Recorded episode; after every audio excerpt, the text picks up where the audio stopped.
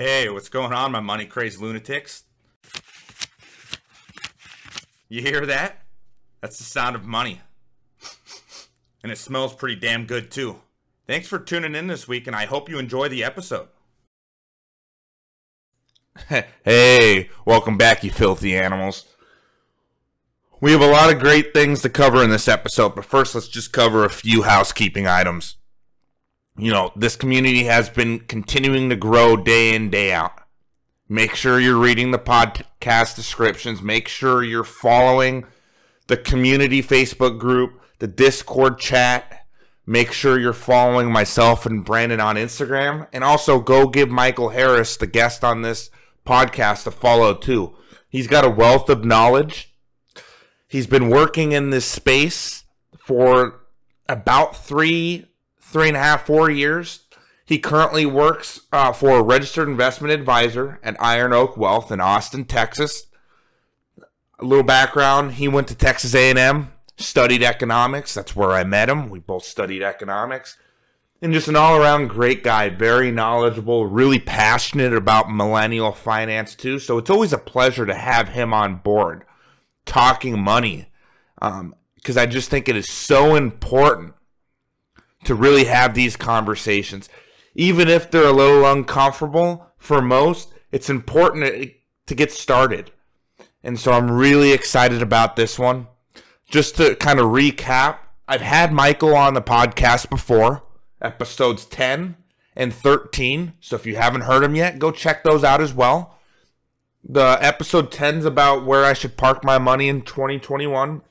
So we kind of talk about the strategies and some of the sectors that his his company is bullish on. And then episode 13, really popular one, you know, should you hire a financial advisor? So two great episodes with Michael Harris and this will be the third one. And so for this one we really dive into this age-old question of taxes. And I think it's become more apparent for myself and Michael that a lot of investors are forgetting the implications of taxes. There's so often I keep seeing people posting pictures of their gains, but I notice that they're mostly in Webull or Robinhood accounts. So just keep in mind, those are traditional brokerage accounts. The tax man wants your money. That's the name of the game. Move your money into their pocket. And so in this episode, we talk about some strategies to keep in mind whether that's short term versus long term capital gains, whether that's dividend investing, different types of dividends, and different retirement accounts to shield from taxes, and the strategies on how to implement these accounts as well. So, look, again, a wealth of knowledge. Make sure you give him a follow, make sure you give him a shout out. If you like this episode, share it with your friends or family. I think this one's a phenomenal one and I would share it to anyone you know who has been actively trading and investing in 2021. I would imagine they're probably new to the game and they haven't seen a tax bill yet. And so just keep in mind taxes hurt. So the name of the game is investing in a way to trigger the least amount of tax liability and in some situations generate tax assets. And we'll get into how to do so. So I hope you filthy animals enjoy this episode. Stay tuned. So, Michael, you want to introduce yourself just for, you know, the community that doesn't know you? I know I've had you on before, but just yeah. give yourself a little introduction again. Yeah, sure. My name is Michael Harris. I work for Iron Oak Wealth out of Austin, Texas. Um, we are an RIA, complete fiduciaries, all fee based, and uh, we invest in companies. We don't use ETFs or mutual funds or different products. We find companies and we'll build a portfolio of anywhere from 20 to 30 and invest in them.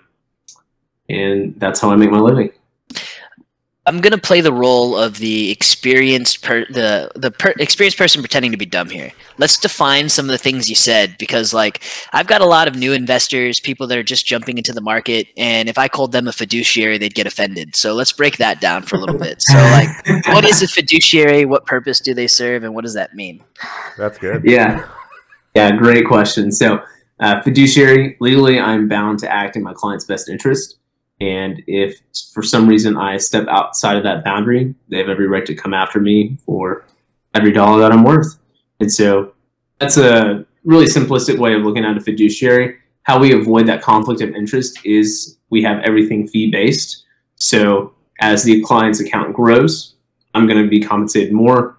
As the client's account, you know, if it does go down, I'm going to be paid less. And so if I'm making an investment for a client, there's no conflict of interest because at the end of the day, the more money they make, the more money that I make. Yep. Whereas, tra- right, so tra- traditional big wirehouses, brokerage firms, uh, some of them still operate under the traditional model of if Josh is going to give me $100,000, I'm going to invest it in Apple. I'm going to take a commission, and so I'm going to get paid either way. Like, cool, Josh. Josh is going to. I'm going to call him up asking for more money all the time because you know, I want a nice little bonus at the end of the month. Like, Right. I'm gonna hit him up. Or Let's you tell And you then- tell me you have another brilliant idea and move my money elsewhere Right. and get another commission.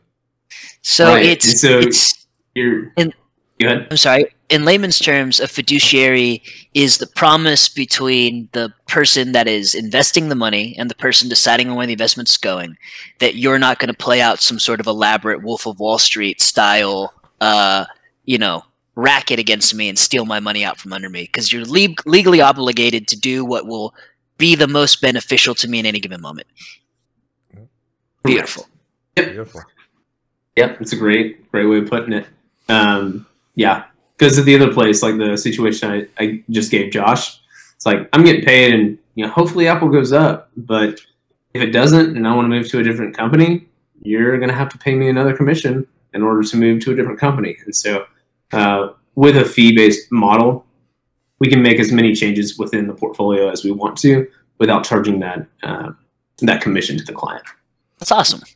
You know, so I know our last conversation we had, Michael, we really talked about kind of we talked about different types of investments and different companies and kind of, you know, the industry and the lay of the land in 21. But now I want to talk about taxes. And this is what we're going to be talking about. And in 2020, I felt like a lot of your new investors kind of forgot what taxes were. They don't really, and I think they still don't know what it is. And I think they're going to learn Right. come April. Um, how important is it, even for people our age, that we have the time to make up shortfalls in our portfolio? How important are taxes for even Yeah. you know millennial investors?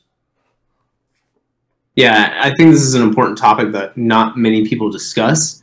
It's kind of put on the back burner, and you know when April comes around, and, yeah, there are a lot of people our age that still send their W twos and their 1099s to their parents and say, "Hey, you know, mom and dad have a person; they're going to knock it out." And there's nothing wrong with that, right? No. Um, I, I just think you you and I are built kind of the same way. When Brandon, I'm sure you're probably the same way, where it's Mm. um, you, you want to be a little bit more on your own. You want to understand what's going on. Yeah. Um, so when it comes to taxes, it does have a large implication on you know, performance of the portfolio, and then also you might more than likely, if you have short-term gains, going to have to pay the government come April. And so um, we we saw that, or we're seeing that with. and We can talk about everybody's favorite stock for the year 2021, GameStop. Mm. right, Oh, yeah, so- yeah, yeah. So let's say you buy you purchase GameStop at let's say $150 a share, rides up to $300 e- or let's say 200 250 Yeah. You sell out, you buy back again at 300 you lose that money, it goes down to $50 a share.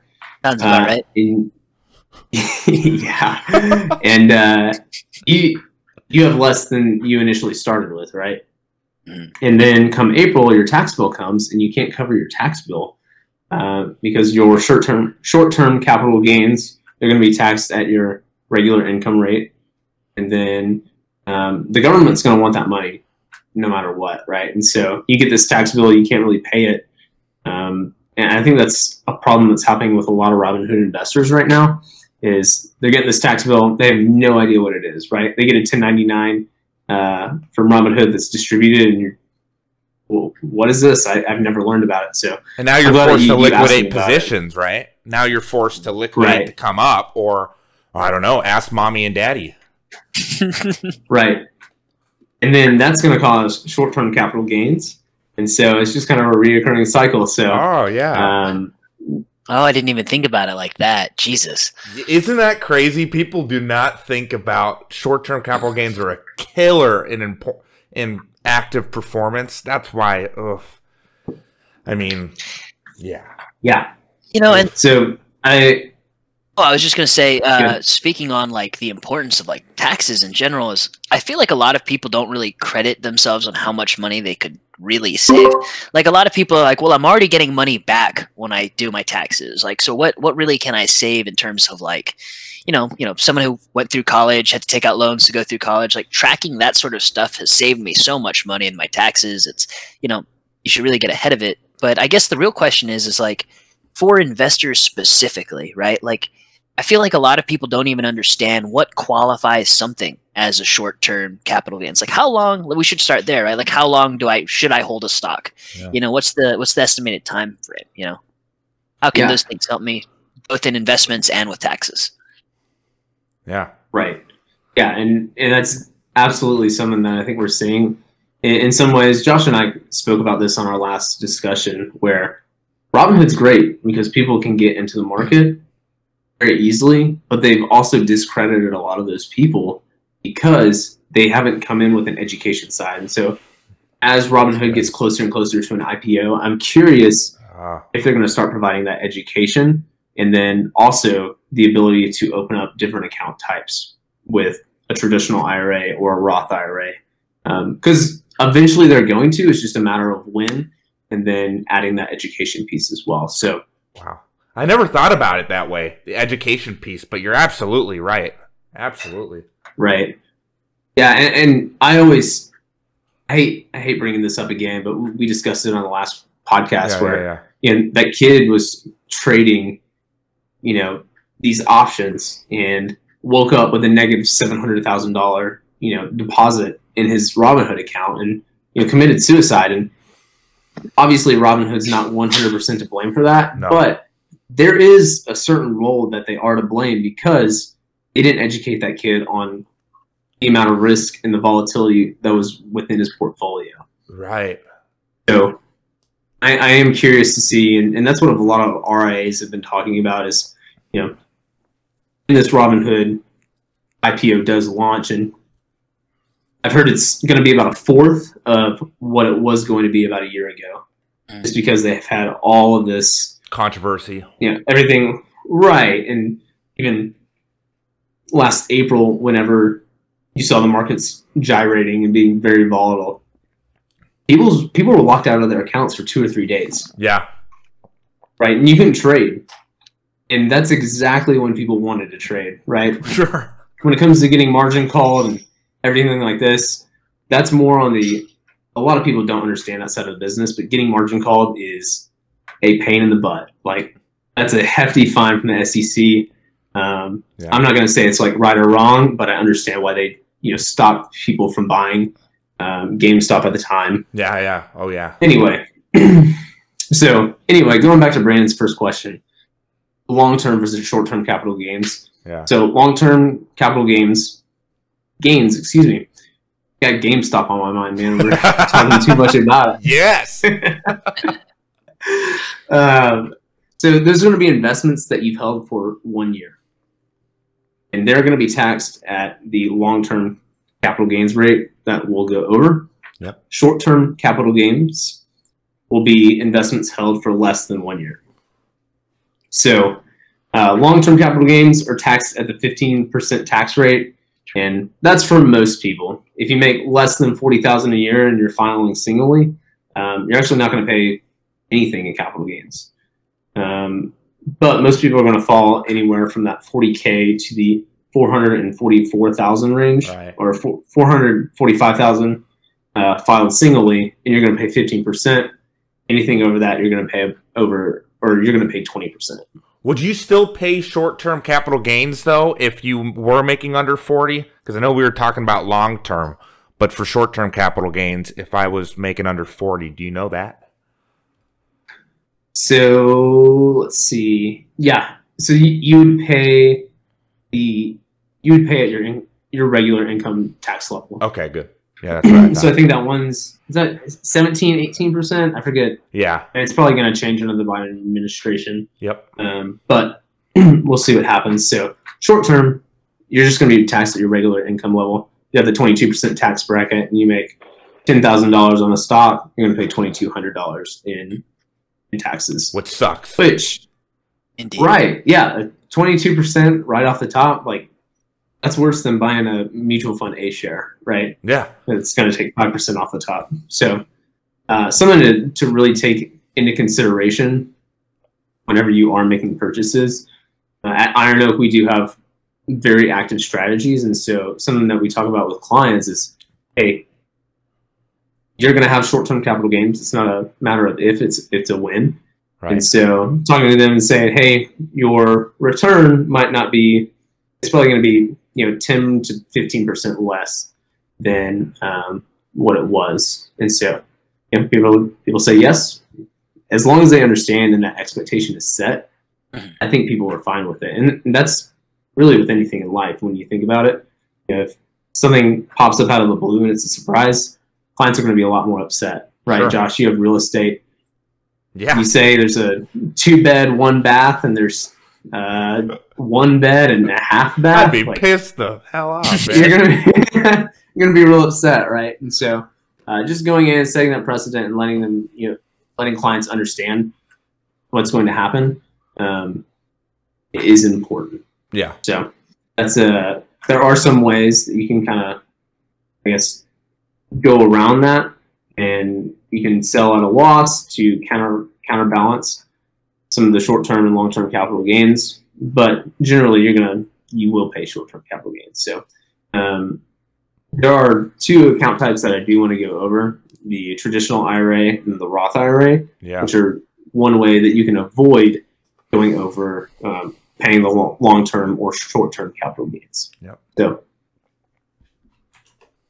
Brandon, you got anything else to add to uh, long term, short term capital gains? Yeah, I think, you know, also when it comes to holding stocks for a long term, I also know that like market data suggests that it's also more beneficial to hold stocks for longer because the longer you hold a stock, it is less likely for you to be in the negative as the years go by, provided you're not in a proper value trap, you know? So, uh, you know, after you hold a stock for more than I believe two years, the likelihood of you being in the red at the end of a two-year frame is like less than 28% or 38% on the market if you're holding a stock in an individual company. Granted, if you do, you know, your due diligence and research the company for a longer time horizon, you'll probably do better there. But I see a lot of people trying to time the market. Mm. This is just another benefit as to why time in the market is just so much more productive for your portfolio because Yep. not only if you stake out at least a year in a stock do you get these tax incentives um, and breaks off of your money that you're reeling in but also right you have a theoretical better shot at being in the green and making more money overall so you know it's just more of a benefit as to why long-term trading or why term why long-term investing is more profitable than short-term trading despite the fact that short-term trading on paper feels more attractive because you can see those quick and easy gains in front of you.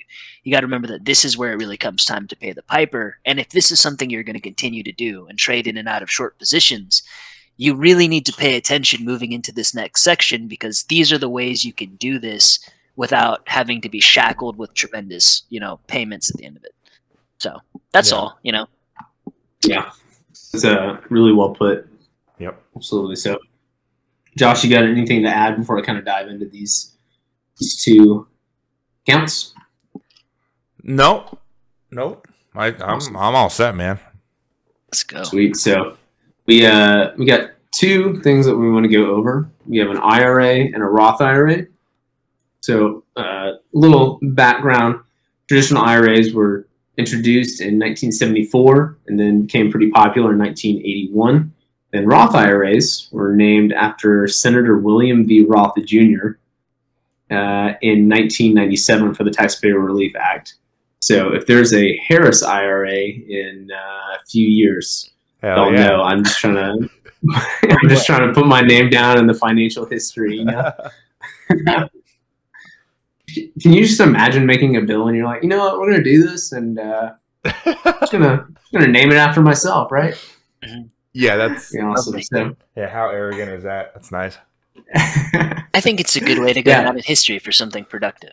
I guess. yeah, yeah, absolutely. So, um, obviously, there's a, a difference between the two. So, for a traditional IRA, and IRA stands for Individual Retirement Account, and this is not an employee-sponsored plan. So, an employee-sponsored plan, think your 401k, 403b, uh, depending on the company, like a SEP IRA or a simple IRA.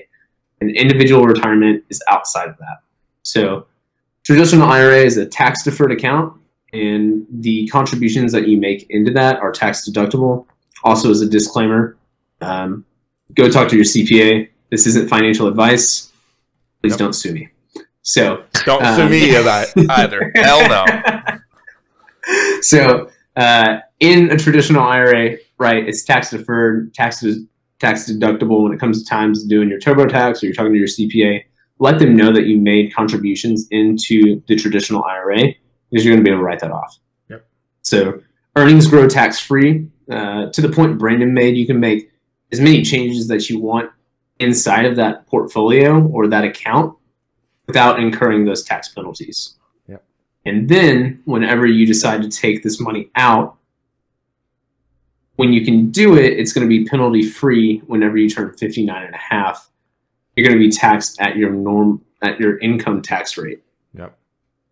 Question. So- let's let's say Yeah. I got an IRA, right? I'm investing diligently inside of it, paying my taxes like a good little boy, doing everything I can to grow this this, you know, perfectly. A Roth or a Then- traditional, Brandon? Just uh, We'll we'll do uh we'll do a, a traditional IRA. Okay.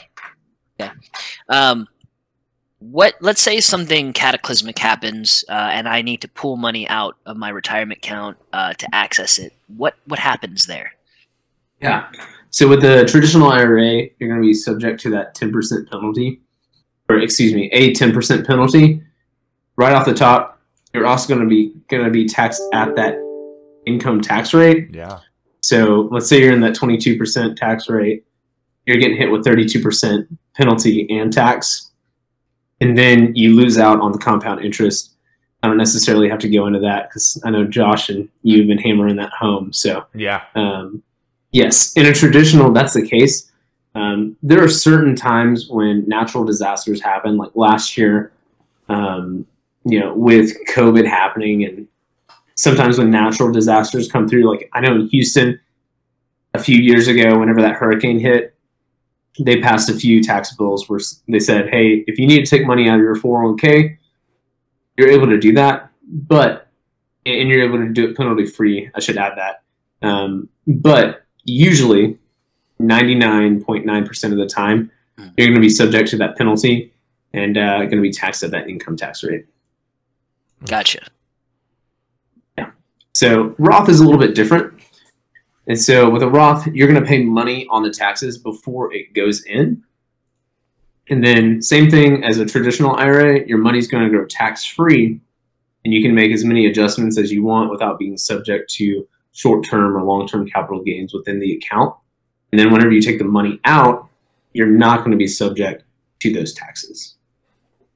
Uh, with a Roth IRA, there are a few rules where you can withdraw the principal amount.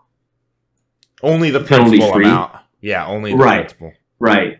Anything over that, you're going to be hit with a penalty. Yep. Uh, and I believe it's subject to income tax as well. It is. Um, Don't Mhm. quote don't quote me on that, but yeah, um, I don't I don't deal with that too often. Usually, when people give me money, they're like, I don't want to worry about it until I'm 59 and a half. So Um, so a Roth, just right off the bat, sounds a little sexier because nobody likes to pay taxes, especially after it's grown X amount over these years.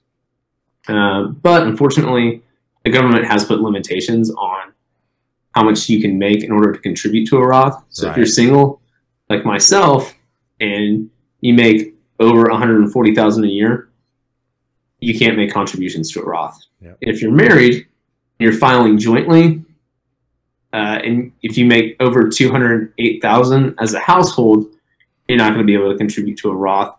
Um, Damn it. and so, Right. What if you I got married, Josh? When, when I did that have happen? Yeah. Is that Oh, I'm not married. Oh no, thank God, man. I no sir. I got close. I got close, but I dodged the bullet.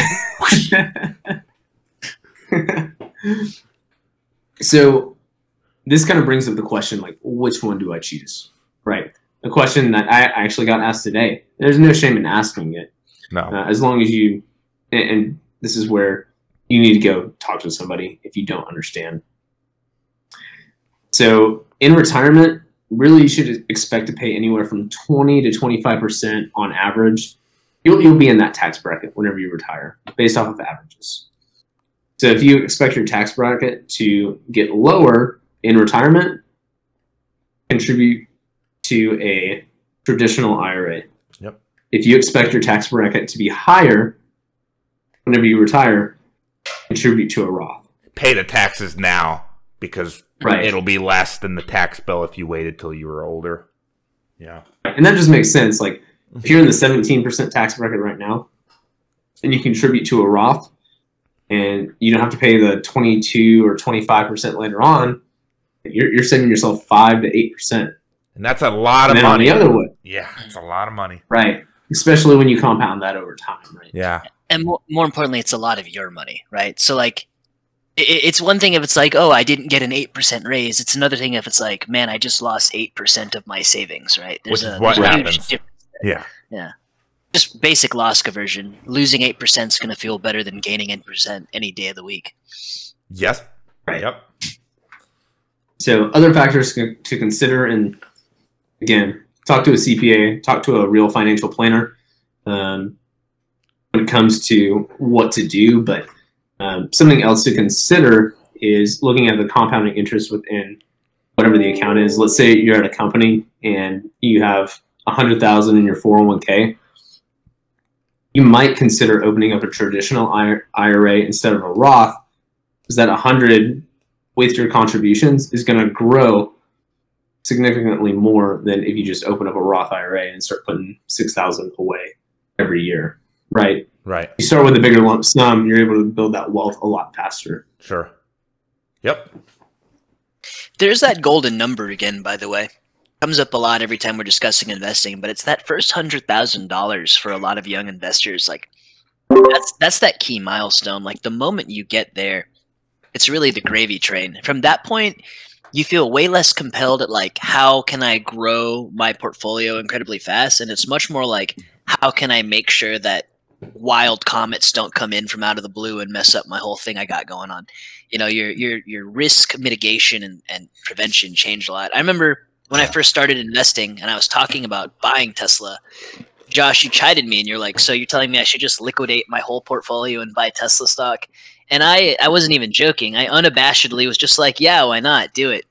Yeah. And um, when Tesla was doing well, in the back of my mind, there was a little voice in my head that was gloating, like, "Man, why didn't he? Why didn't he just do it?" It's like I understand it a lot more now because when you're looking down from the top of a mountain, it's way more, uh, way more precarious than when you're climbing up it. You know, yeah. you get way more fearful of a bear market. You get way more fearful of uh, crazy cyclical uh, markets and stuff like that too. Right. Uh, I just So know, this- like, to hit a million, it's actually not that difficult at the spot I'm at. So I'm just trying to just chillax, man. I'm just trying to chill, and I'll get there in a few years. That's all that matters, baby. Yeah, but to that point, I remember calling Josh, and we might have talked a year and a half or two years ago, and you just you asked the golden question, and you said, "So, uh, you buy some Tesla?" I said, "Dude, I just I can't I can't look at the books. I can't look at like the process or you know how they act as a company and, and justify putting clients or even my own money in it." Mhm. And then you know, to your point, Brandon, a year later, it's uh at an all time. Well, I guess it's not an all all time high right now, but obviously it's it's way up, Yeah. right? so it's what's it's close close to seven hundred dollars a share today. Mhm. Had its best day since last February of nineteen or twenty percent Yeah. this week. Um, we don't have to talk about the two weeks prior, but um, we should. No, it, it was it was terrible. It was a painful ride. I watched so much red bleed out into the market, but it's okay because I'm long on the company. Uh, right. you know, I think you know an interesting path, an interesting quote is. Uh, there's many paths to the top of the mountain, right? And everyone's got their own tolerance for which path they're willing to take and get there.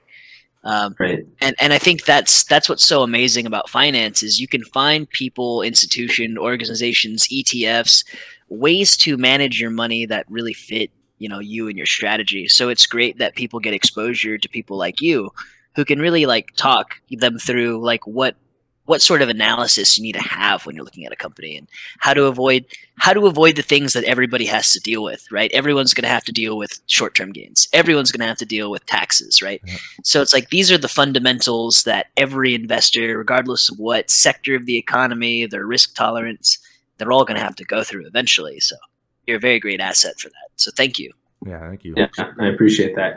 Yeah, and e- even you know, sitting, I've sat down with, um, I guess two, three people this week, and uh, Josh knows. I, I don't know if you listened to the, the episode, Brandon. We have a CFP on staff, and um, sat down with people, and like I, I love the investment side of things. I never want to do another financial plan in my life. Like when I was at my old brokerage firm, like I did a million of them, and it's just It's I'd rather sit down, analyze companies. I would rather, you know, do the trading, The sexy uh, put stuff, my skin in the game. Yeah. right? Yeah, Yeah. the stuff that I can go and like sit down and talk to people about. Right?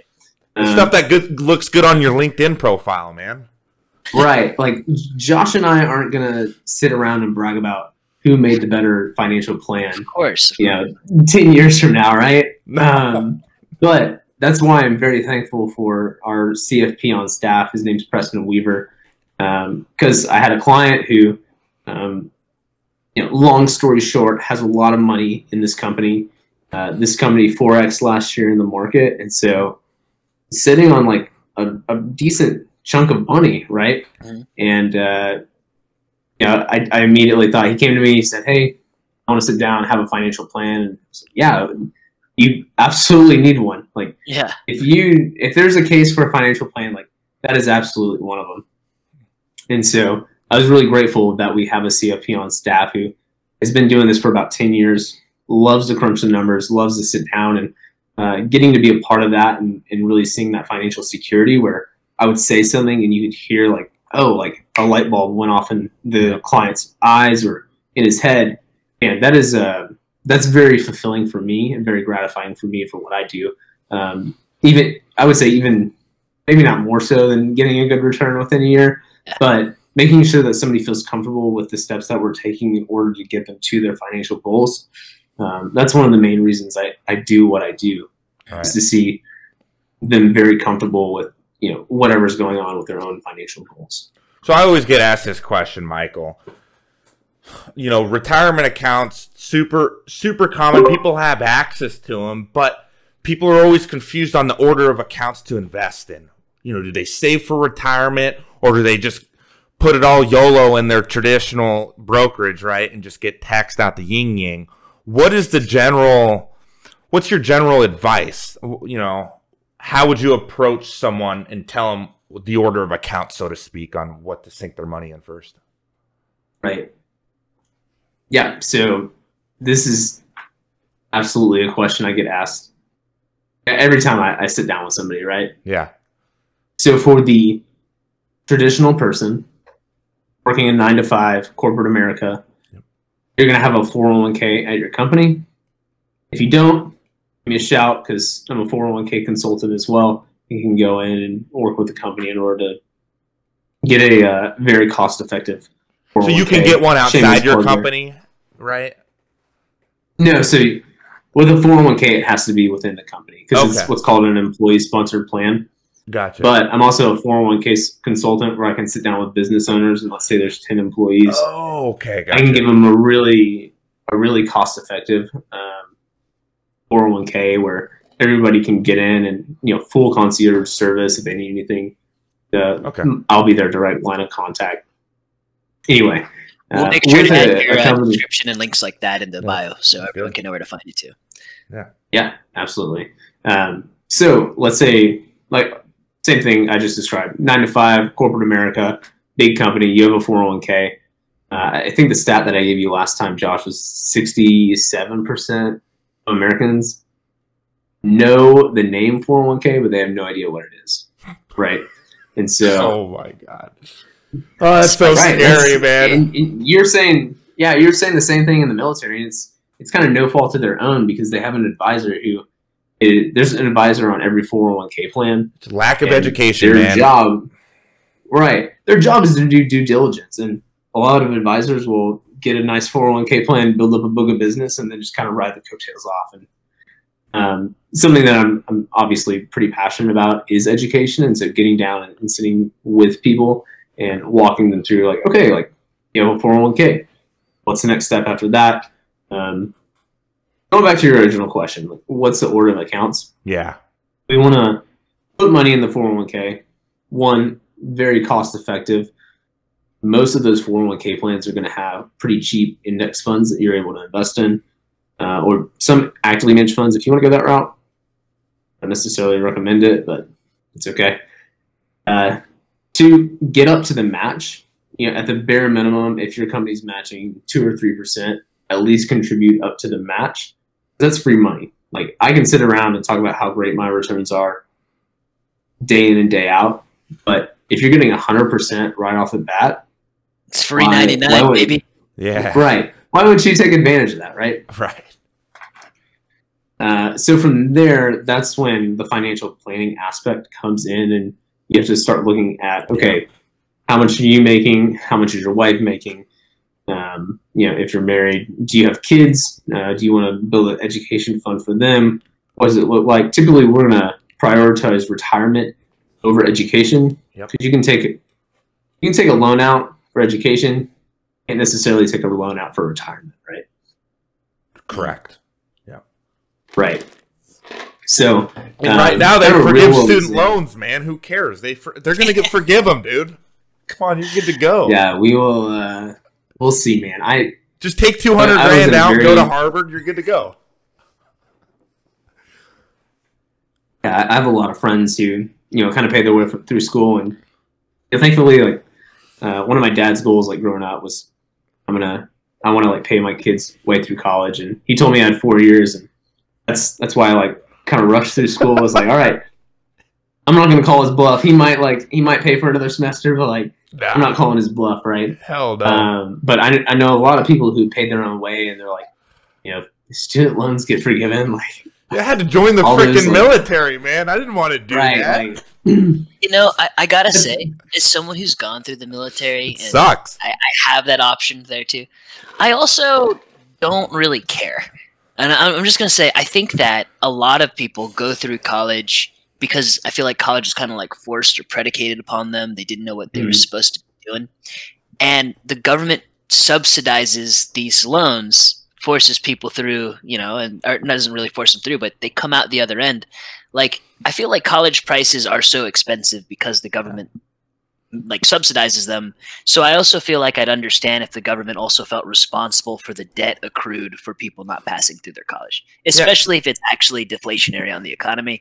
I'm I'm I'm all about pulling yourself up by your bootstraps and stuff like that, but you know, some people still wear boots that have buckles on them and stuff, so you got to be really special with them. They they need help. Sometimes they need Yeah. help, right? no, I like, don't disagree. That's you know, especially the Right. you know pushing education. That's pretty common, and I do think that's uh, it's a bad business to be in. yeah, I'm not. You know, at the end of the day, as I grew older, what I think about politics doesn't really matter. Right, my job is to educate clients on how that affects their portfolios and Yeah. affects the market. And so, if it happens, like it happens. that was the Um, most beautiful obviously we've statement seen- I've ever heard I love Or- that. Like, that was the, that should be the tagline. Oh, that's amazing. That's so true. It rings so true. I don't care who's in charge either. I really just care about like at this point in my life, I want to keep on keeping on for me and my family, my friends. I want to be the pillar in my community and help everyone around. and me. make some freaking money. yeah, and if I can get rich doing it, why not? You know, right. I don't get caught up who's saying who is doing what, and like it really just boils down to like what's the policy in effect?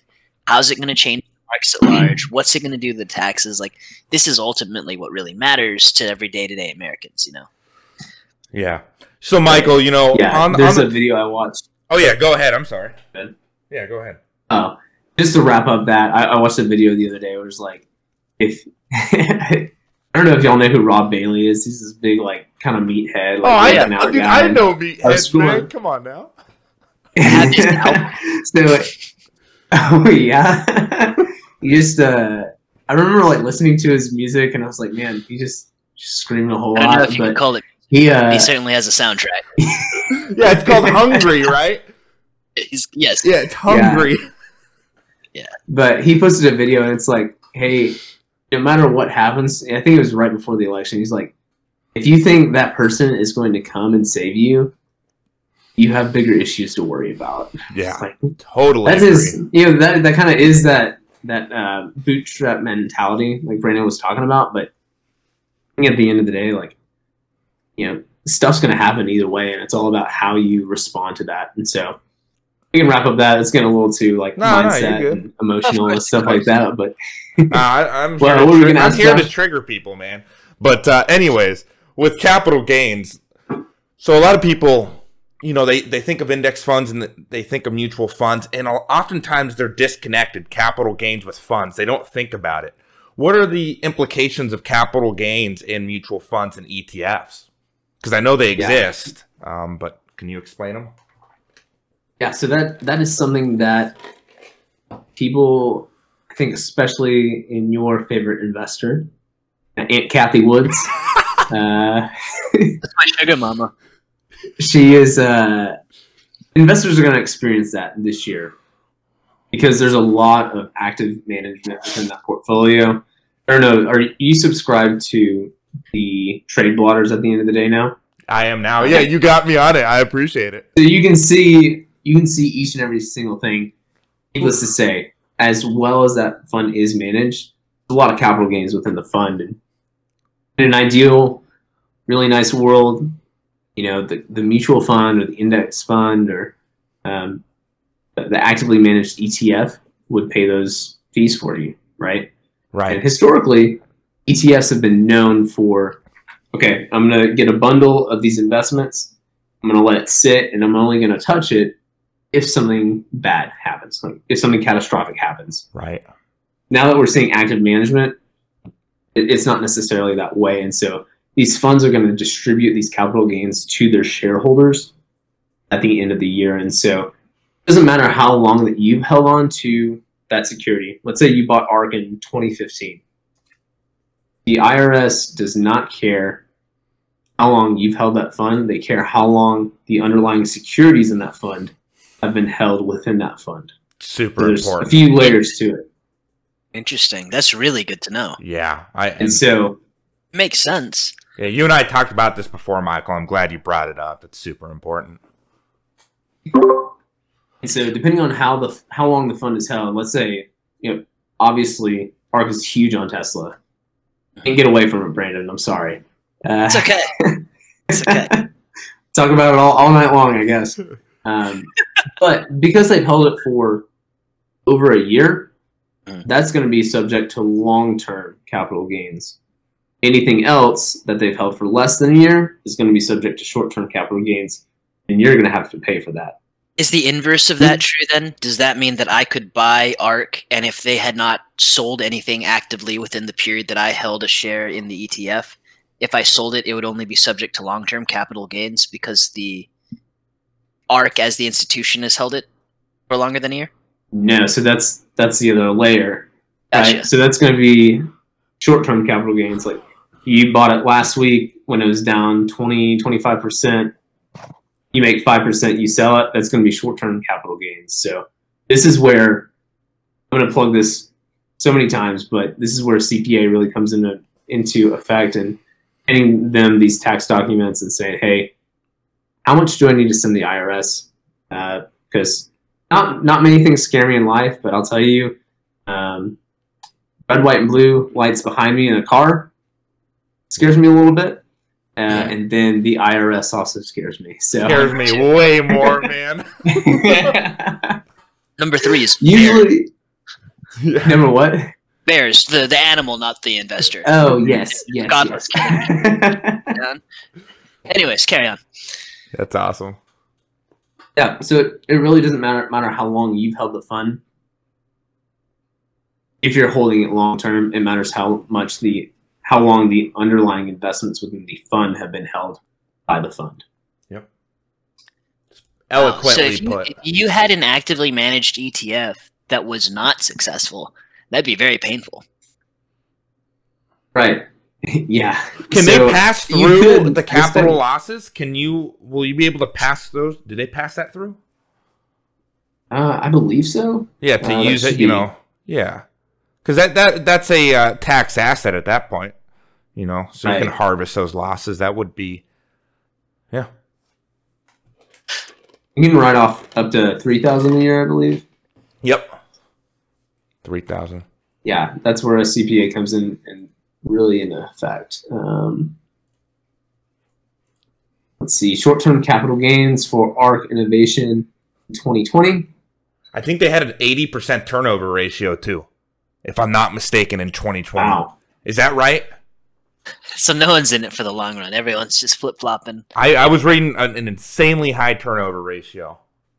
Yeah. So Like- turnover within a, an ETF or a mutual fund is how often they're they're trading with inside of it. Um, let's see, innovation ETF one point five eight percent. So not Terrible. you know, nothing, not too crazy when it comes to how much you're going to pay, but you're still going to pay something. And so, um, breaking that down again, finding somebody who's an expert at tax um, is really going to help with that. Yeah, if you're gonna get in the markets, Yeah, guys, that, that is one of the get a CPA. I mean, they're not. I mean, TurboTax is all right, but I mean, once your your taxes get a little bit more complicated, it's CPA pays for itself. You protect yourself. It's just all around good way to go. Yeah, I, I formed an LLC this year for because I'm I'm a 1099 employee through Iron Oak, and you know, I think one of the the best things that you can do is recognize what you don't know. And I knew that I was really good at investing. I was really good at analyzing companies. I knew nothing about taxes. So one of the first things that I did, contacted a CPA and said, "Hey, I'm setting up this LLC. How do I do it in the most tax efficient way? Yep. And how do I write off as much as possible while I do save it?" those receipts, Uh, baby. so she- Brilliant. that's right. do you log Yeah, your uh, a- Do you take a log your fuel? snapshot. Do you log your fuel? Because you can write that Yeah. off. Okay. I log I log everything, man. Yeah, I gotta. Okay, good. My phone's always like tracking where I'm at and Good. everything like that. So because Brandon it's and I been are far, forming an LLC for this, um, and, and in way, in a way to you know to write some shit off, man. I love doing yeah. that. Hell I'll yeah. lease my Yeah. Tesla to the company. Oh, we'll get that done. so the only other thing that I would kind of caveat when it comes to investing in a traditional brokerage account, which is an individual account, I, I believe that's how it's labeled at Robinhood, correct? Traditional brokers, right? I've never used Robinhood in my life, so I don't know. It's traditional. So for simplicity's sake, yeah, we'll just say traditional brokerage, because I, know you can't you can't do IRAs, and so I'm going to assume you can't do like uh, joint with rights of survivorship or anything like that as well. no. Oh, Mm-mm. no, no, no. So- Yeah, and even when it comes to um, putting a a beneficiary on the account, I heard it is it is very difficult uh, to do that through a Robinhood account. Where does that money go if you die? It goes into um, Goes what in- is it limbo? Le- yeah, it Uh, goes what's it in called? um, testate or intestate. Yes, Yeah. yeah. So it goes to the government, and then Oh, You know, m- maybe your family might get it. Yeah, Right? you'd have to fight Af- for after it. a lot, right? And so there there have been horror stories um, Oh uh, of people who have had investment accounts and you know, upwards of a million dollars, and then they pass away. They don't have a beneficiary listed on it, and you know they've been married to somebody for 30, 40 years. They die, and you know now they have to go to court for six months before they can even see a dime of that money. It's, it's pretty insane. so You, oh my! You guys heard it here. If there's ever a reason why you don't want to get into Robinhood, and I'm assuming Webull's the same way, rights of survivorship. That's a good point. Oh my god! You know, it also goes to show that you can be married to someone for 30 years and they're still thinking about jumping out on you at any given moment. Had half a million, a million dollars in that account and don't have her signed to it. What is that? You know what that was. awesome. yeah. So for us, like whenever we do a Roth IRA or a traditional IRA, it's always we always have the beneficiary. When it comes to an individual account, there are a few that have kind of slipped through the cracks that I need to go back and you know take care of. But those are going to be uh, pretty fast, like little sign-ons where it's okay, spouse information here, Easy. take care of that, and then if it's a you know rights of survivorship, let's say Josh, you're married to Susan. Brandon. Uh, Uh, Brandon and I away. are getting married, actually. Yeah, let's say me and Okay. Josh get married. All right. So Josh passes away. We're very sad. Uh, Start. Brandon's going to take over the account without having to incur any state attacks Nice. because they're both on the same account. I'll sell it all and build a But- statue. So that's a wealth transfer tool, right? Is that pretty common? Do you see people use that as kind of a way to transfer wealth? With uh, rights of survivorship, Yeah, but with those accounts. so yeah, so that is a that would be a joint account, Oh, okay. right? So if something happens to you, it's going to go right to Brandon because he's still it's like a 50-50 partnership within the account. Okay. Um, when it comes to an IRA or a Roth IRA, the government doesn't necessarily want the IRA to be a tool to pass wealth to the next generation. And that's why you see RMDs. I don't know if y'all have covered that before. Whenever you turn 70 and a half, based on the amount within the account, government's going to want you to start pulling money out of your IRA. And so What about a Roth IRA? lots of ways that you They, they don't have that though, do they? The Roth, no. Mm-mm. No, because you've already paid taxes on it. yeah. at the end of the day, like the government just wants its money, and that's why you start doing RMDs. And yeah, as much as it sucks, like you got to pay Uncle Sam at the Yeah, end of the day. and a half. Yep. Got to justify my So, paycheck it- Yeah, that's right. Uh, the only other thing that I really had to, to kind of go over were dividends within the a traditional individual account. Uh, so there's two types. You have your qualified dividend and your non-qualified. So I'm going to go over definition. Not going to make a lot of sense, but then I'm going to go over an example. Hopefully, it'll shine some light. Yeah. Okay. So qualified means you've owned the stock issuing the dividend for at least 60 days during the 120 day period that started 60 days before the ex dividend date. Yeah. So the ex dividend date is the day after the cutoff date the company uses to determine which shareholders are eligible to receive the dividends. Yeah. So if you can translate that, that's great, but I'm just going to use an example so we all understand it. So So the ex dividend date So is basically purchase- a date where you have to have owned the stock on that day or before the day in order to be qualified to even receive the dividend, right? So if the ex dividend date for a particular stock is April 27th, but you didn't buy the stock till April 28th, you're not getting that dividend. That- Ooh, okay, ooh, to- further the Barney style down, a stock is generally a printer that every couple of months will print an set amount of money for you. You- They're trying to make sure you don't fucking buy the printer right before it's supposed to print the money, so you're not gaming the system, guys. there you go. So you can, right? But it's just going to be an unqualified dividend, and it's going to be taxed at your ordinary income tax rate. Yep. A qualified dividend is going to be taxed at that long-term capital gains rate, Mm. uh, as long as you've held it over that 120-day period. So, Oh, I didn't know that. Wow. Yeah. You're schooling me. yeah, I'm not going to go over the example because I think I think Brandon set a good example of, of what that looks like. Yeah, I love it. Um, but ways to avoid that dividend and even reinvesting the dividends, you're going to be taxed on them either at that in, that ordinary income tax rate or the long term capital gains rate. okay. So Oh, and Michael, I, I didn't mean to Yeah. on your toes there. I just, I'm in the army, so I'm used to teaching to the back of the classroom, you know, the lowest denominator. time. So I got to break it down. If I notice, if there's too many acronyms flying around, I got to bring it back to earth. That's all. That's, there now, I realized like I, I've read that definition a few times. Like I, I have a little PowerPoint that I'm, I'm going off of just so I have notes and don't get too scatterbrained. But I read that out loud, and I, I'm more of a uh, visible processor Yeah. rather than uh, internal. So I have to see it and like think through it. It's like okay, here it is. But yeah, the the way you said it, printing money is great. Uh, just depending on how that money's printed, how much you're going to pay in taxes depends on the day that you buy it. Yep. So Beautiful. four ways to really avoid the taxes on the dividends. One, being a lower tax bracket. I mean, so form an LLC and write the- stuff off, right? Is that right? yeah.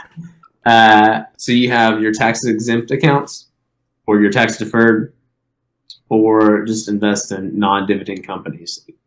It's more than likely it's going to happen. Uh, you might not pay too much when it comes to actually paying money on dividends, Right. uh, but still something that you have to consider and something you shouldn't be surprised by whenever that comes around. So, my last warning talk to a CPA. None of this is real financial advice. Um, don't come after me. It'd be best if you viewed this all as entertainment. yeah. Yes, yes. Yeah. Uh, clients of Iron Oak may, main, may maintain positions discussed within this podcast.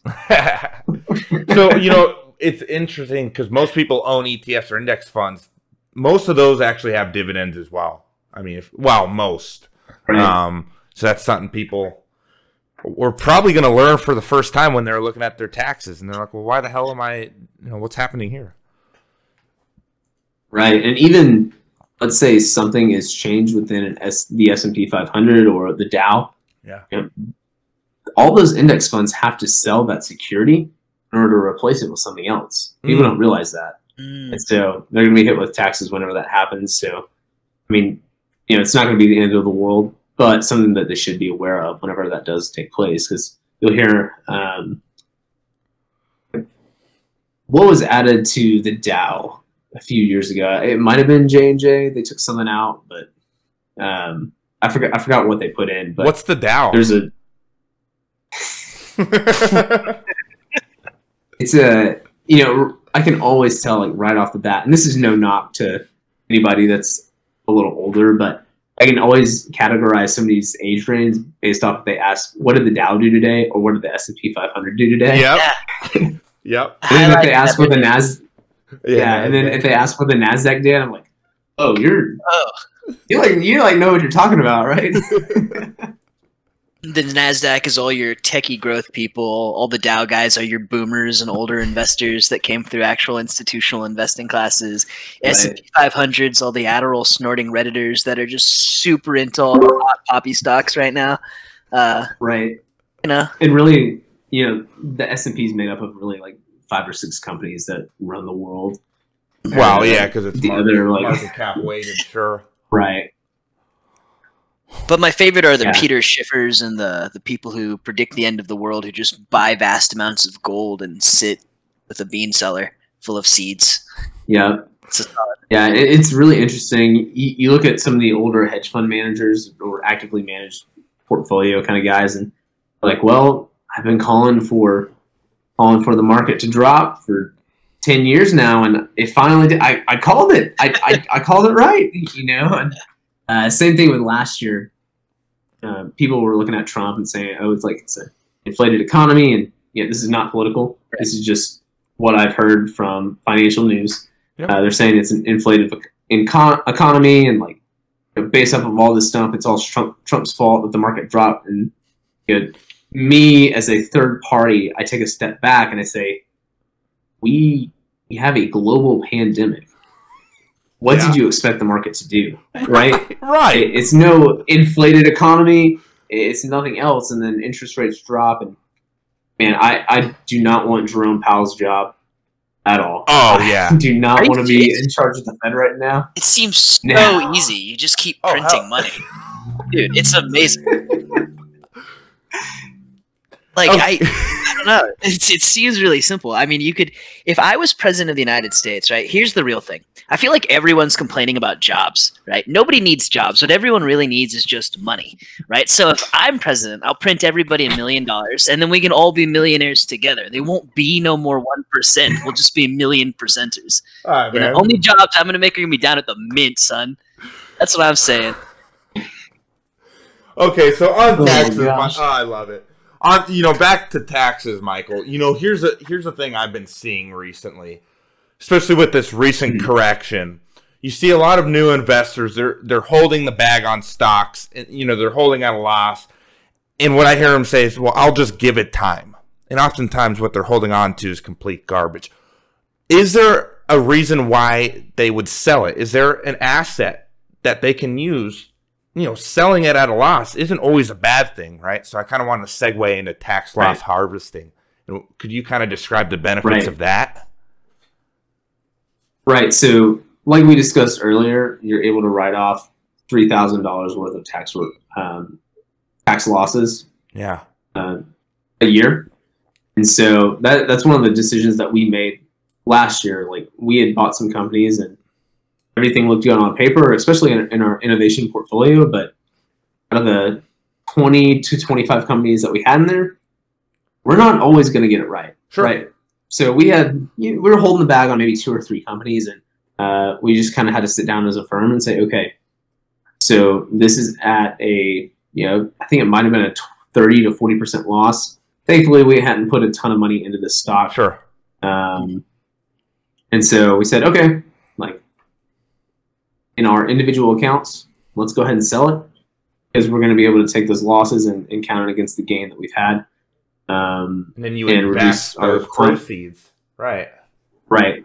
Into something that's going to be a little bit better or might rebound a little bit faster because at the end of the day, is that still a good company? Yeah, we still believe in the company. We still like it. The stock just didn't really react the way that we thought it was going to be. And that's going to happen. And you have clients to answer to. Right. Right. And, and so thankfully, my clients understand. They say, okay, well, you lost some money here, but you also gained money elsewhere. And I, I walk them through the reasoning behind purchasing, purchasing one company compared to another and saying, hey, um, we still believe in this company. We still like it, have a lot of conviction about it. Unfortunately, the stock price isn't reacting the way that we want to. So we're going to sell it at a loss and put it in something that we feel a little bit more comfortable um, investing in going forward. And so, you know, if we were to hold on to that for four or five years, would it be up? It it might be, but if we see value or opportunity somewhere else, we are more than likely going to sell at a loss and then move elsewhere. Yeah, I mean, because you get that immediate tax savings that you can reinvest. And that's the whole point of Right. tax loss harvesting. That's beneficial sometimes. I've used it. Yeah, the gift of liquidity is a wonderful thing, especially when, you know, there's been a lot of stocks that I've jumped into um, because, you know, I'm really into growth and innovation plays. I'm, I'm not mentioning Tesla this time, but other stocks where I was like, I, I think this stock has a good way to go. The problem is, is like either based on current lawsuits they're dealing with or just how the public's reacting to news with what's going on with them. You know, uh, I'm just giving it time to see and wait for a better time for reentry, right? I'm not trying to time the market specifically, but there's better opportunity cost with my time right now somewhere else uh, for for staying in this this one particular stock for too long. Right. I was looking at the Discord, and was it you that had posted something about Clover Health? I think that's a great Exactly example of. Okay. Yeah. I I love Clover Health. I believe I own it in my own portfolio. I've I've been cutting down my positions because I want to have like a sleek five of five companies that I just really love. Mhm. Just kind of swing for the fences, right? Right. I Um, want you to know, I, I really I, like them. I put that stock in our community, and that's how Brandon found out about it after our call, I believe.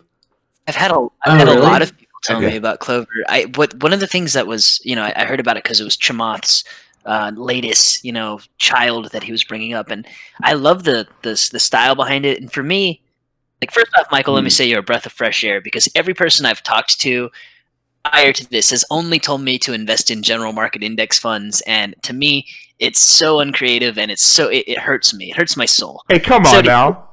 hear you say like in your personal portfolio you pick five or six good ones and you swing for them that's how i invest too it makes me happy but also i like companies like i like putting my my money behind companies that have like a sense of altruism behind them too like it's really Mhm. easy to throw a bunch of money in facebook and make money over time right like that's a it's an easy investment you don't have to think too hard it you know you could do something like that I love Facebook, okay? I hold it.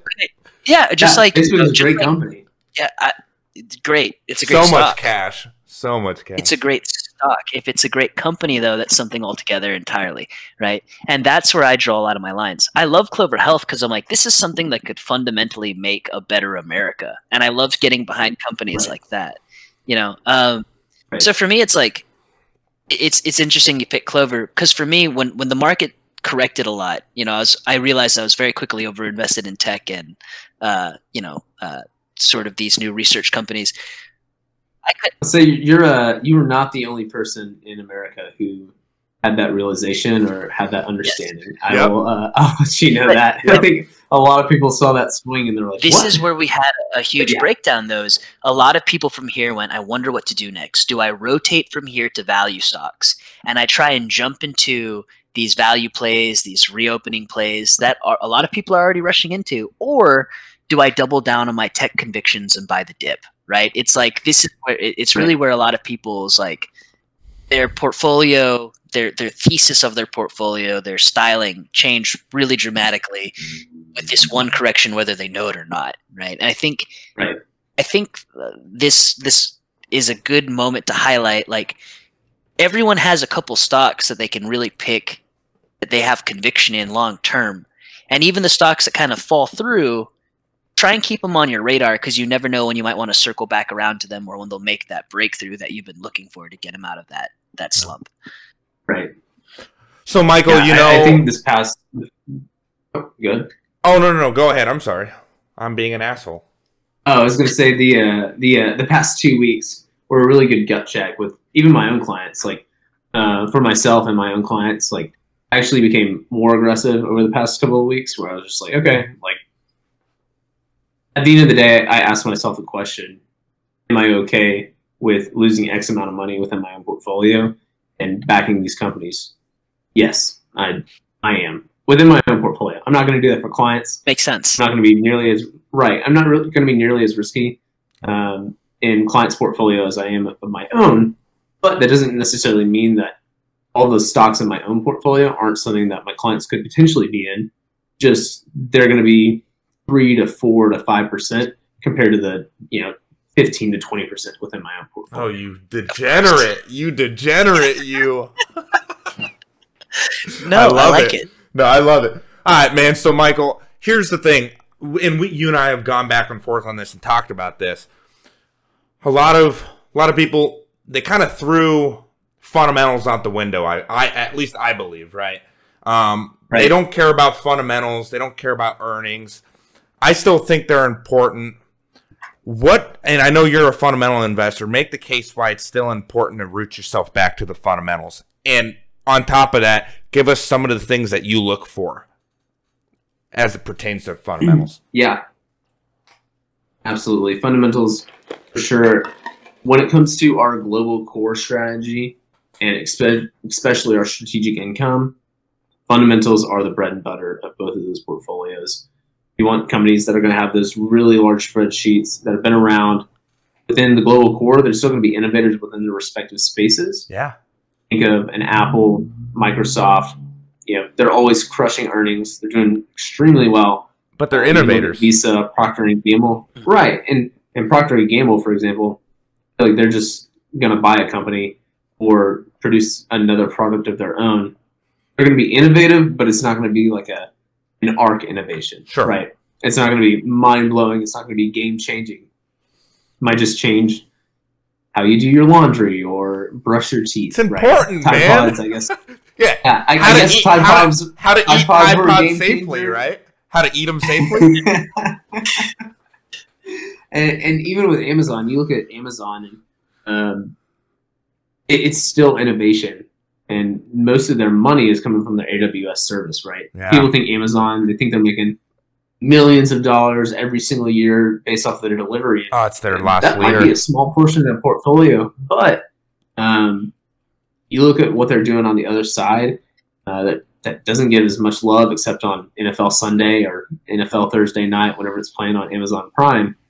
And people need to recognize Amazon is not just a shipping service; they they have hands and everything. Like looking back to the Parler incident, again, not getting political, Yeah. you can think what you want to about Parler, but Amazon said, "Hey, we're not going to have them hosted on our web service," and it was down for what, three or four weeks, and they had to find somebody else to host their app or process their software or, or however it works. Right? Right. I'm not an AWS guy, but uh, from what I understand, that's that's what it was. And so, looking at our global core, uh, we're we're looking at this is more stock price, but we're looking at mid cap or greater company, large companies. Yep. Uh, when we look at uh, our favorable profit margin. We want profitable companies. We don't want companies that are losing money hand over fist. Like you look at our innovation strategy, there's some companies that are kind of scary when it comes to how much money that they're uh, One hundred percent. you know losing compared to how much revenue that they have. Virgin Galactic is a really good example. I know we discussed that last time. Yeah. You look at their earnings; they're they burned 280 million last year. Yeah. You're like. Might have been last quarter. I think it was last year. Yeah. Um, but you look at their revenue; it's like four million. To me, that that's that's too much. Right. That's too much of a burn rate for me. Yeah. Uh, we also want companies that are going to pay a dividend. Usually, those are going to be a little bit more stable because they're able to actually pay a dividend, meaning that they're profitable. That's a signal to the market. Uh, Yeah. Right. And then we want to look at a return on equity and all these statistics that I'm talking about, you can go and find online. Um, we use Yahoo Finance for uh, looking at like the statistical analysis yeah. of our companies. Um, yes, return on equity is absolutely something that we want. and has to be a above a certain margin. Okay. Uh, and then when it when it comes to an innovation, obviously you're not going to have that return on equity right away. Nope. But the hope is one day, because of this innovation and how much money and R and D that they're producing for this company, it's going to flip, and then one day, you know, profit's going to be shot way up, and uh, you're going to get that return on equity. But the innovation strategy, that's not the case. How comfortable do you feel? Um, how far do you you forecast growth out? Like I know traditionally it's usually five years, maybe even ten. Although recently I've been seeing people make the case for much further. What do you say about that? And wh- what is your approach to forecasting growth that far out? Yeah, so I think traditionally we look at five to ten years. When you look at, and we're going to go back to it, but you look at Tesla. Tesla seems like it's priced ten to fifteen years in the future, Yeah. right? And I think I think we can all agree on that. Uh-huh. You, you know, whether you're a bull or a bear on the stock, it's priced way way higher than you look at the revenue, you look at everything else within the company. I don't think it's necessarily worth the market cap that it has. Sure. Um, but people love the company.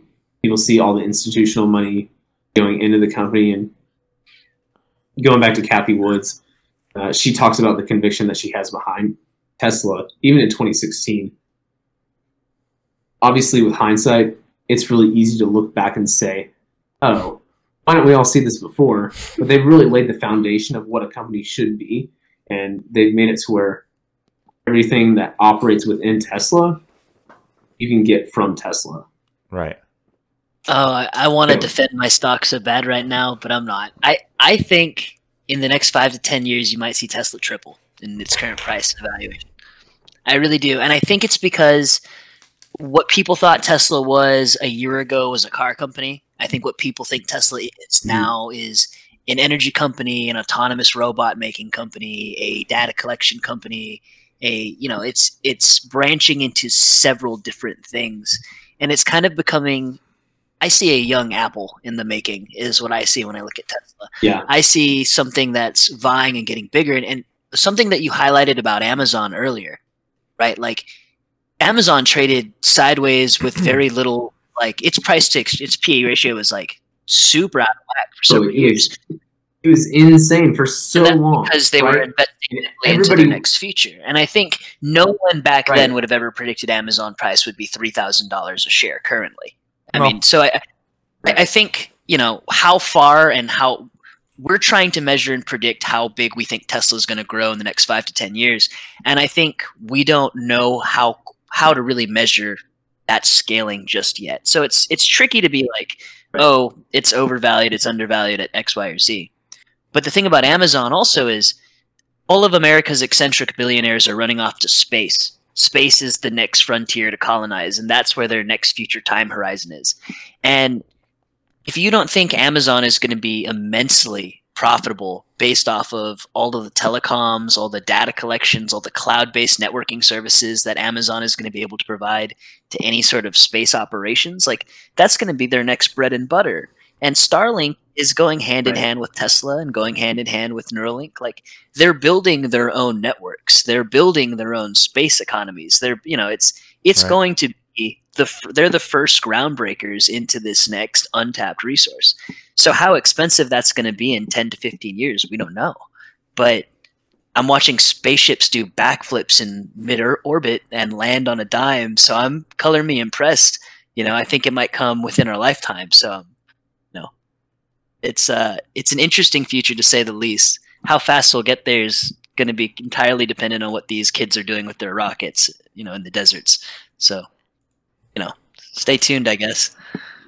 What? Uh, so Brandon, did you say you you you uh you do own Tesla? Is Yeah, what but I I also and I also own Virgin Galactic. Uh, you know, I, I and I held a lot of them from before they were meme stocks. Now they're meme right, stocks. yeah. They're overhyped. But back then, I was just a starry-eyed dreamer with some money, you know, and I was following the smart Yeah. kid like they knew what they were doing.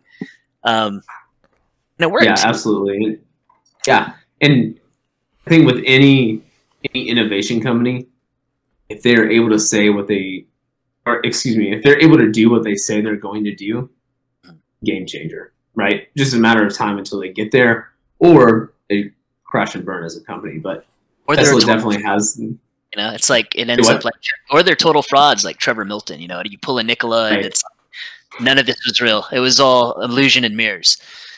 Man, hearing that story and then like listening to Adam Neumann for uh, WeWork, it's like I I just want to launch a big idea, get some funding from SoftBank, and like disappear into the night. You know? SoftBank GM. GM partnered with them to make a truck for a little bit, and like that Mhm. fell through. Oh, it's crazy. So I know we talked. So- I think what a year or a month, month and a half ago. Um, and I know you were bullish on clean energy. Um, that was like the big one. What other sectors were you bullish back then? A month and a half ago, was it clean energy mainly? Clean energy, fintech. Fintech. Um, yeah, fintech. Let's see. This Uh, guy is genome sequencing, autonomous vehicle. I mean, you can kind of look at Cathie Woods, and there there's a lot of stuff within that that we're we're pretty excited about. Do you have any Um, tactical changes now, given where we're at? You know, with this correction, and, and has your macro view shifted? You know, with where yields are going, or you know, I know there's a lot of talk about that. Has anything shifted in your strategy? Yeah, the only thing that yields concern us with personally is that if you are a very how do I put it?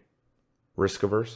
What you're if you're producing something that is very labor or capital intensive, it's good. The price to produce that just went up significantly. It's not just that two percent that we're going to see in interest rates. Correct me if I'm wrong. They said two percent by the end of the year.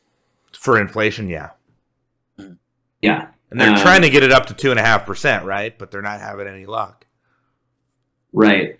And so, as as rates increase, borrowing money is also going to increase as well. So, if you have something that's very capital intensive, um, think of battery building or um, Yeah. especially with genome sequencing, the, the machinery that you have to purchase in order to do all of that, just think of how expensive that is. Um, the price to do that just went up significantly when it comes to pr- producing what you say you're going to produce. Right? Right. When z- raise it at zero, you can borrow money. like it's It doesn't cost you anything. Right. Right, and so there is the warning there, but uh, really, when it comes to strategic shifts within the portfolio, nothing has changed too much. We are taking that into consideration. That's probably the biggest thing. Really, this past the past two weeks, I guess three weeks now, were really a gut check for us to make sure that we were okay with taking on as much risk as we were, because as fiduciaries, the client's account drops, you know, 15, 20 percent. My check my paycheck's going to be a lot smaller when it comes to this next month right? Oh yeah. and so it was a good gut check for us and you know there were some days where i mean quite honestly we were sweating a little bit. We're just, all right well we're uh, we're going through it and you know do we want to go ahead and put it in stop losses and once we have that conversation, it's at the point where it's it's too late, right? We do have certain safety nets in place. It's not like we're running around willy nilly out there. Um, Right. so we do keep a considerable amount of cash within the portfolio, usually anywhere from five to fifteen percent. But as things started dropping, we started dollar cost averaging into these stocks and produce and increasing our positions in companies that we had a lot of conviction about. And then, as the nice way of putting it is this: the price, the stock just kept on going on sale, right? Yeah. you had a few days where the stock just kept going on sale, and so this week we were up significantly, not not to where we where we were at the end of January, but Right. um, still feel comfortable with our strategy. And um, when we look at our more conservative clients and what they need, uh, we, we've looked a little bit more on that, moved a little bit more towards value. But overall, we're still sticking with the companies that we like because we understand that volatility is going to come. It's just a matter of how you're going to react when that volatility does. God, I love this guy. It's kind of like when uh, it's it's like Mike Tyson says, everybody's got a plan until they get punched in the mouth. Yeah. Market dropping, you know, you see your portfolio drop ten percent in a week. What are you going to do? Do you do you have that conviction behind the company, or are you scared and you want to sell out? But what if Mike Tyson just knocks you the fuck out? Well, um, you got you got some other problems to worry about. Weak chin. Learn something. Man, Uh, if Mike Tyson, you can call me a weak chin if Mike No, Tyson no, talks. hell no, Knocks dude. He would beat the shit out of me, man. You see that, Michael- uh, that Roy Jones, Jones fight, man? That Oh, was dude, he looked he looked vicious, man. I you you couldn't pay me enough money to get in that ring with him, man. no, absolutely not. He Absolutely looked good, not. man. He looked real good. He needs to go back to his pot farm and mellow out again. They woke up out of him, and he needs to just go back. Well, Hey- I hey, think. Michael. Oh yeah, go ahead, Bren. I do have a question because it, it does sound like uh, you you look a lot at Cathie Wood and a lot of her uh, a lot of what she does. Don't give him too much credit, Michael. No, no. I, I was just wondering. She has an interesting stance on the emergence of cryptocurrencies into the broad market. And she suggested that in the average portfolio, at least among retail investors, that people are going to start expecting to see cryptocurrencies replace where newer investors would normally put bonds in their portfolio. She thinks cryptocurrencies are going to emerge and kind of uh, eat up that spot in the cash flow of what many would put bonds into because they're more popular with younger investors and they seem to be catching on. Um, I was wondering what your thoughts or opinions on that was. Yes. So when it comes to cryptocurrency, we kind of sit around and talk about it all day. Um, you know, opinions, facts, whatever you want to call it. I think it is here. Um, hopefully, it's not just a, a fad for the time being. Uh, we as a company are not putting people in cryptocurrency because on TD Ameritrade's platform, we're not able to. As it gets, you know, if that option becomes available, then we'll sit down and have a conversation about it. But something that I kind of always go back to when it comes to Bitcoin or cryptocurrency in general is you might know more about it than I do. I will gladly say I'm pretty ignorant when it comes to cryptocurrency.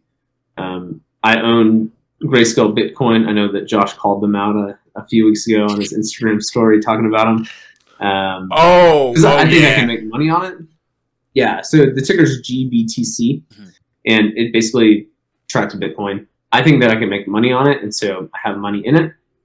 It trades below its net asset value, man. Just buy Bitcoin.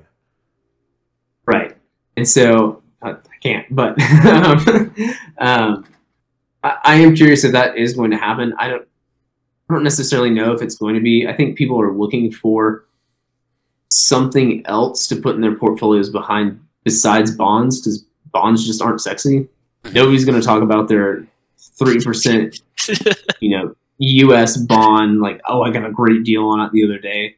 Which is funny because the the firm that I used to work for, they used to walk door to door and sell bonds.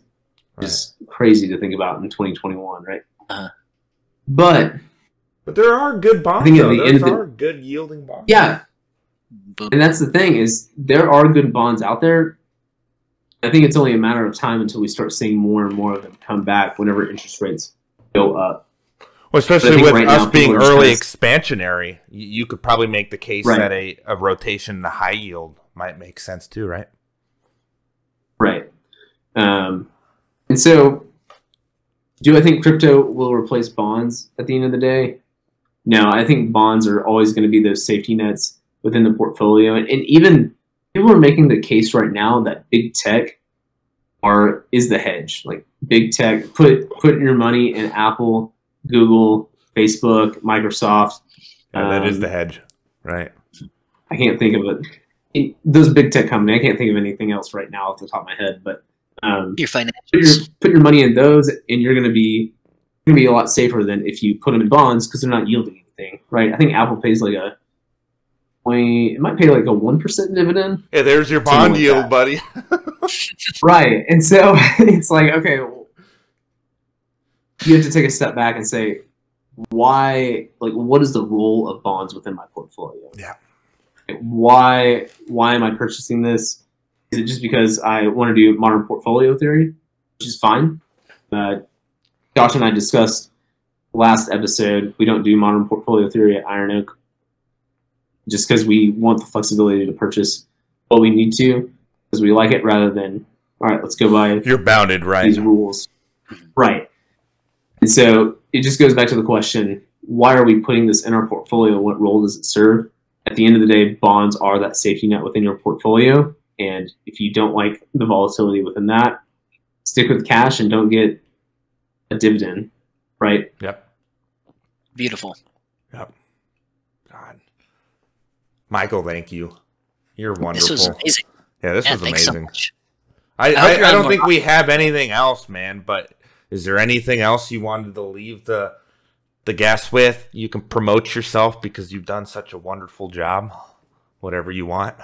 Yeah, man. Uh, people have questions, just come ask me. There's no uh, there's no obligation. I think a lot of people are, are scared when it comes to reaching out to an advisor that I'm going to charge you for my time or anything like that. And I, I'm more than happy to just talk to people about the market. And, you know, if they have certain questions about a stock or some where it fits in your portfolio, I'll be honest. I will say, you know, that uh, that might fit in because I can't just give solicited advice. Yeah, Right. here and there.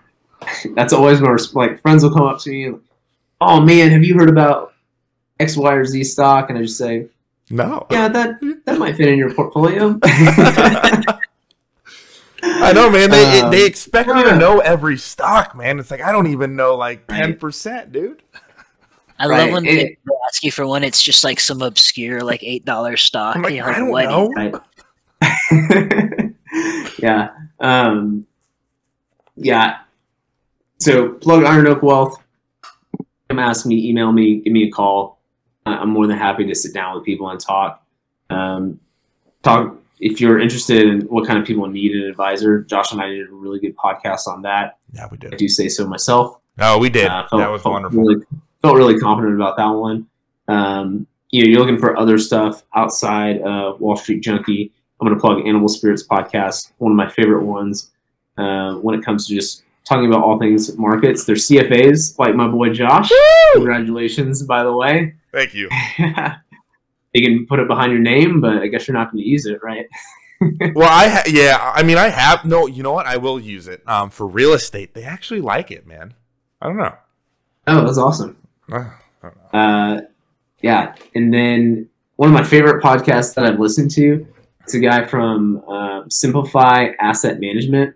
It's the CEO. His name's Paul Kim, and he talks about very concentrated positions within a portfolio. And so they have really innovative ETFs, um, and within those ETFs, they have five to six positions. And that's a on an animal spirits. It's called Talk Your Book, the most ambitious ETFs. Wow. Uh, really fascinating. I don't recommend the everyday investor do that. Hell no.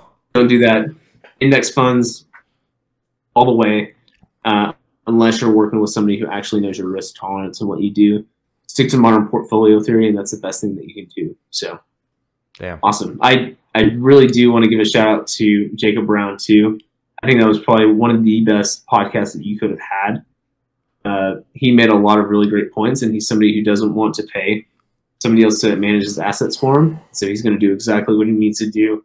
That guy has a bright future because he's taken the necessary steps in order to have his own financial freedom. So Yeah, that guy's good a job gem that, uh, too. interview. Yeah. Jacob Brown is one of the smartest human beings I know. So absolutely. Yeah. I love I, I actually like I lifeguarded with him at A and M. Oh, you believe or did? Not. Oh, okay. Yeah, Yeah. yeah. Probably w- one of the most genuine dudes you will ever meet. Yeah, Yeah he is. small. Yeah. Yeah. So thanks for having me on, Josh. Uh, I'll hop on anytime. Brandon, pleasure meeting you. Oh yeah, you'll was a be on again, man. I appreciate it, and I'll send you the link to this, and we'll we'll get it out uh, pretty shortly. Again, not financial advice. Nope. Entertainment pers- purposes only. Don't sue me because I have a lawyer too, so you can't touch me. Right. Go talk to your CPA. All right. See y'all. See you guys. Later. Hey. As always, thanks for tuning in, and I look forward to next week's podcast. Stay hungry, guys.